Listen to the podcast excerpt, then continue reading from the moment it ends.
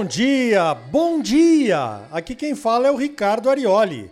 E estamos começando o Momento Agrícola desta semana aqui pela rede de rádios do Agro, com as principais notícias, informações e entrevistas ligadas à produção agrícola e pecuária.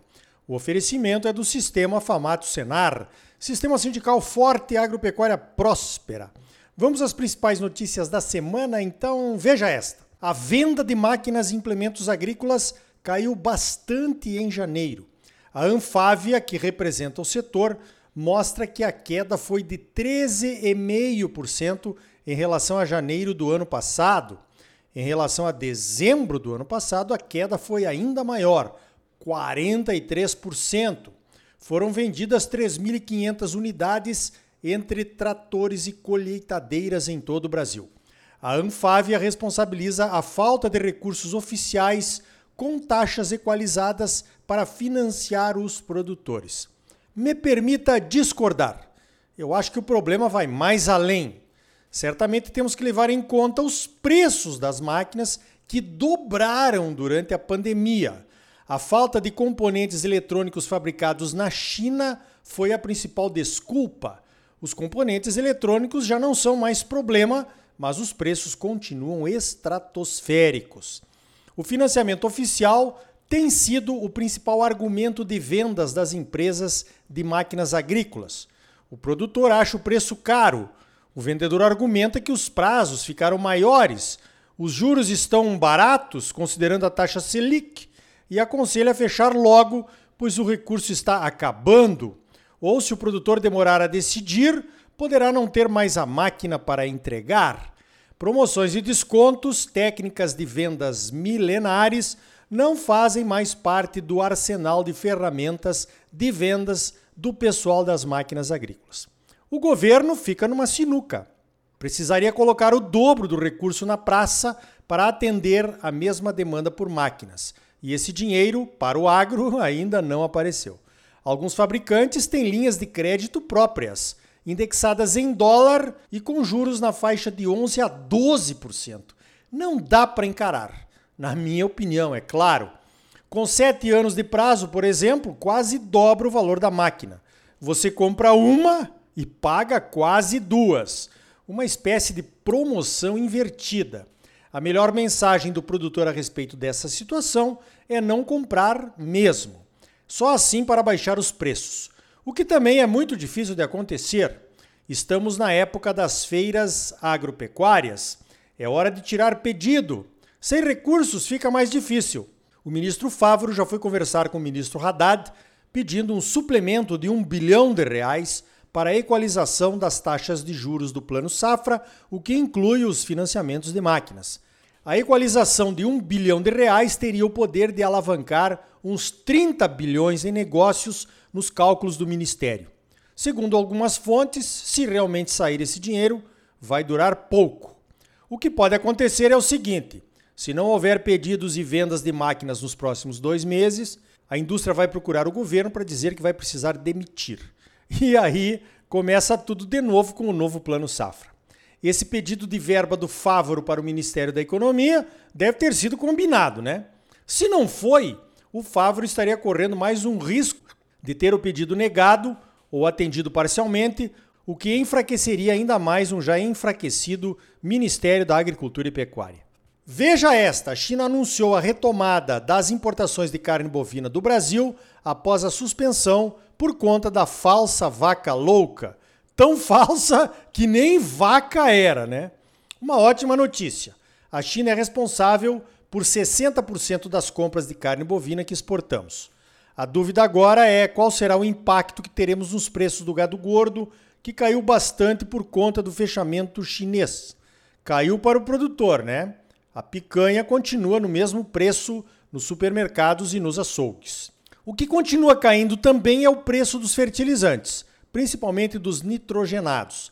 As relações de troca, toneladas de fertilizante por sacas de soja, milho ou arrobas de algodão, voltaram praticamente ao que eram antes da pandemia e da guerra da Ucrânia.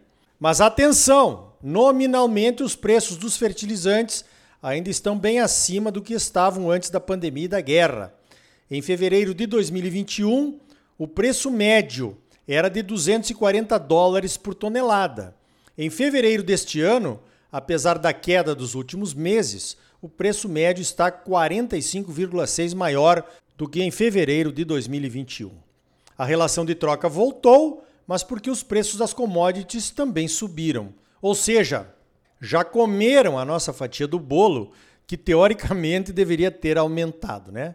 Mas atenção, os analistas internacionais e CEOs das empresas de fertilizantes acreditam que os preços devem se manter mais altos, pois a área plantada no mundo deve crescer em 2023 e os preços altos das commodities favorecem uma melhor adubação. Então, faça as suas contas. Falando nisso, o que é que virou aquele Programa Nacional de Fertilizantes que foi lançado no meio da crise, hein? Será que está agonizando na burocracia ou já morreu mesmo, hein? Veja esta. A logística de transporte de grãos no Brasil melhorou bastante, mas ainda tem gargalos antigos que volta e meia voltam a aparecer. Desta vez é a BR 277, que liga o Brasil ao Porto de Paranaguá os deslizamentos recentes e a falta de manutenção depois que o contrato da empresa de pedágio expirou podem causar a interdição da rodovia. A Federação da Agricultura do Estado do Paraná já fez um alerta ao governo do estado. Certamente os maiores prejudicados serão os produtores e a sociedade paranaense, mas esse é um tema que interessa a todos nós. Os bloqueios e as filas de caminhões já causam um efeito direto nos preços pagos aos produtores, pois os prêmios pela soja brasileira, por exemplo, estão no negativo. E é tudo por conta da logística. Essa falta de sabedoria e de inteligência para nos anteciparmos aos problemas, mesmo quando são óbvios, nos atrapalha muito aqui no Brasil, hein? Parece que estamos sempre correndo atrás. Enquanto isso, os portos do chamado Arco Norte ultrapassaram o porto de Santos nas exportações do complexo soja, a soma dos grãos, do óleo e do farelo. Essa é a boa notícia da nova logística que o Brasil está construindo. Vamos a uma outra boa notícia? A União Nacional do Etanol de Milho, a UNEM, está anunciando que a produção de etanol de milho vai aumentar 36,7% neste ano em relação a 2022. Vamos produzir 6 bilhões de litros de etanol de milho, o que vai significar 19% de todo o etanol produzido no Brasil. Mato Grosso vai produzir 70% de todo esse etanol de milho. Foi rápido, hein? Parece que foi ontem que ainda discutíamos se produzir etanol de milho no Brasil seria viável ou não, hein? Agora ninguém mais tem dúvidas. O etanol de milho trouxe também a necessidade de produção de biomassa, que vai gerar a eletricidade para as empresas produtoras. Boa parte da produção de biomassa virá do plantio de florestas de eucalipto, o que está criando um novo negócio. Outro setor que se beneficia do etanol de milho é a produção de carnes com o uso do DDG, o resultado proteico da produção de etanol. Ou seja, o etanol de milho é a tempestade perfeita no rumo da maior sustentabilidade do nosso agro. Veja esta. Situação difícil essa das invasões de terras, hein? que começam a pipocar pelo Brasil afora.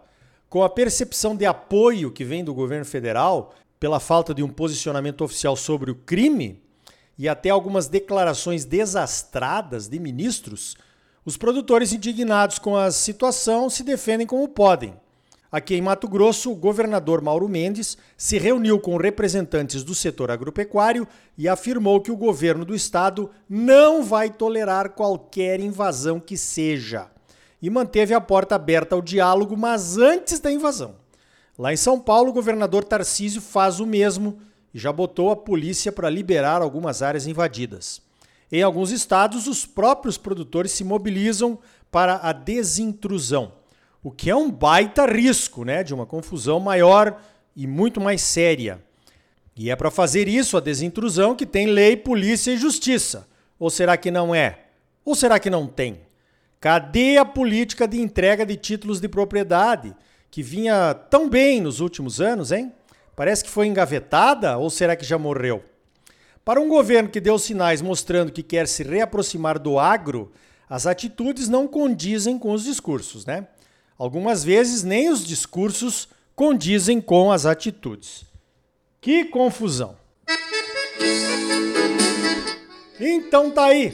No próximo bloco vamos falar das condições de trabalho pelo mundo afora. E ainda hoje, Aparecido Superagro está chegando e vai focar em novas oportunidades. Que oportunidades são essas? Você vai saber já já aqui no Momento Agrícola. E também as mulheres do agro são aliadas indispensáveis na gestão das propriedades e nas discussões de sustentabilidade e inovação. E aí? Tá bom ou não tá? É claro que tá bom. Você só merece o melhor. Voltamos em seguida com mais momento agrícola para você no oferecimento do Sistema Famato Senar. O agro é a força do Brasil. Sistema sindical forte e agropecuária próspera. Participe do seu sindicato rural. Voltamos já com mais momento agrícola para você.